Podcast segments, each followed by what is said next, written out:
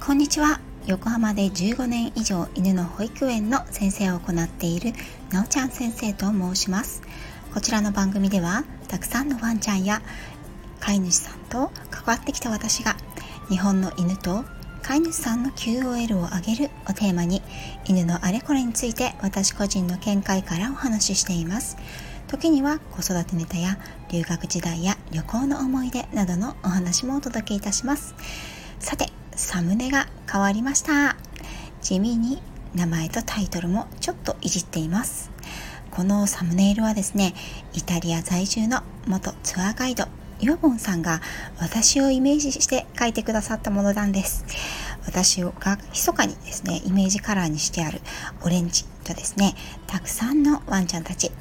愛犬のミコトもそっくりですね。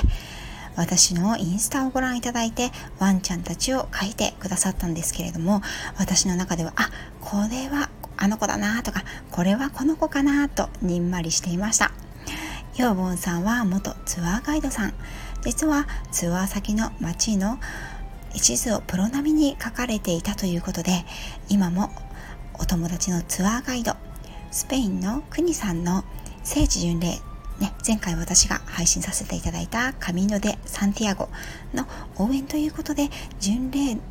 巡礼路ですね巡礼の道の一途も書かれていらっしゃるんですよ。毎日愛犬のレオくんのお散歩をしながらイタリア情勢などのライブを行っていらっしゃいます。まさかまさか私のサムネを岩本さんに書いていただけるとは夢にも思わず。もう大変に感謝感激です。めちゃくちゃ気に入ってるのでしばらく使用させていただきますね。岩本さん本当にありがとうございます。さて岩本さんをご紹介させていただいたのでせっかくということで今回はイタリアの話をしたいと思います。イタリアとローマと犬。なんのこっちゃ？言わないでくださいね。イタリアといえばローマ帝国。はい。イタリアという国になってからの方がはるかに歴史が短いですね実は。ということで私の中ではイタリとイタリアといえばローマ帝国なんですね。ローマ帝国といえば紀元前753年伝説上の起源から紆余曲折の激動の時の流れを経てあの有名すぎる1453年東ローマ帝国ビザンツ帝国の滅亡とともに事実上歴史上からは消え去った人類の営みの中心を担った大帝国ですね。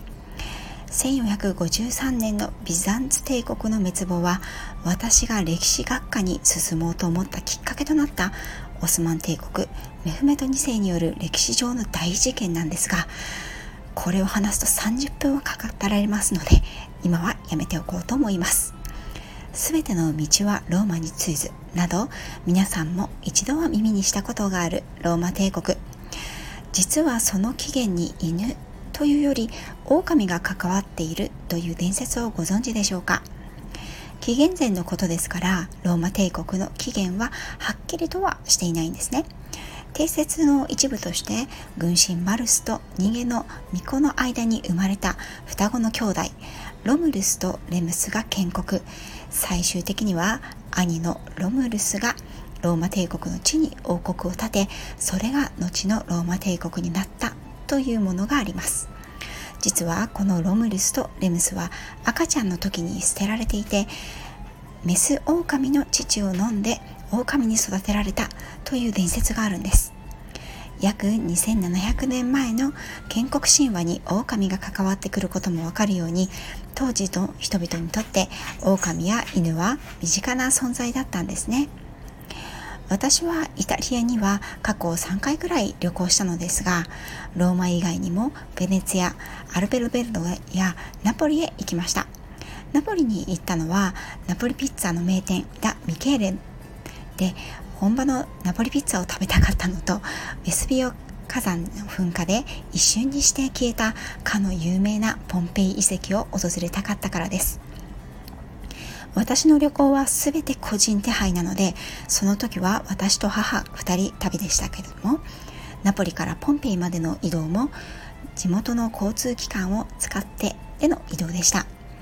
歴史上にも稀有な状態で保存されているポンペイ遺跡は意外にも街中にドーンと現れてびっくりした記憶があります。私が一番見たかったものは猛犬注意の床のモザイク。でした。やっぱり犬かーいと思われた皆様ご名答です。歴史の教科書で見て以来いつか自分の目で見てみないなと思っていたんですね。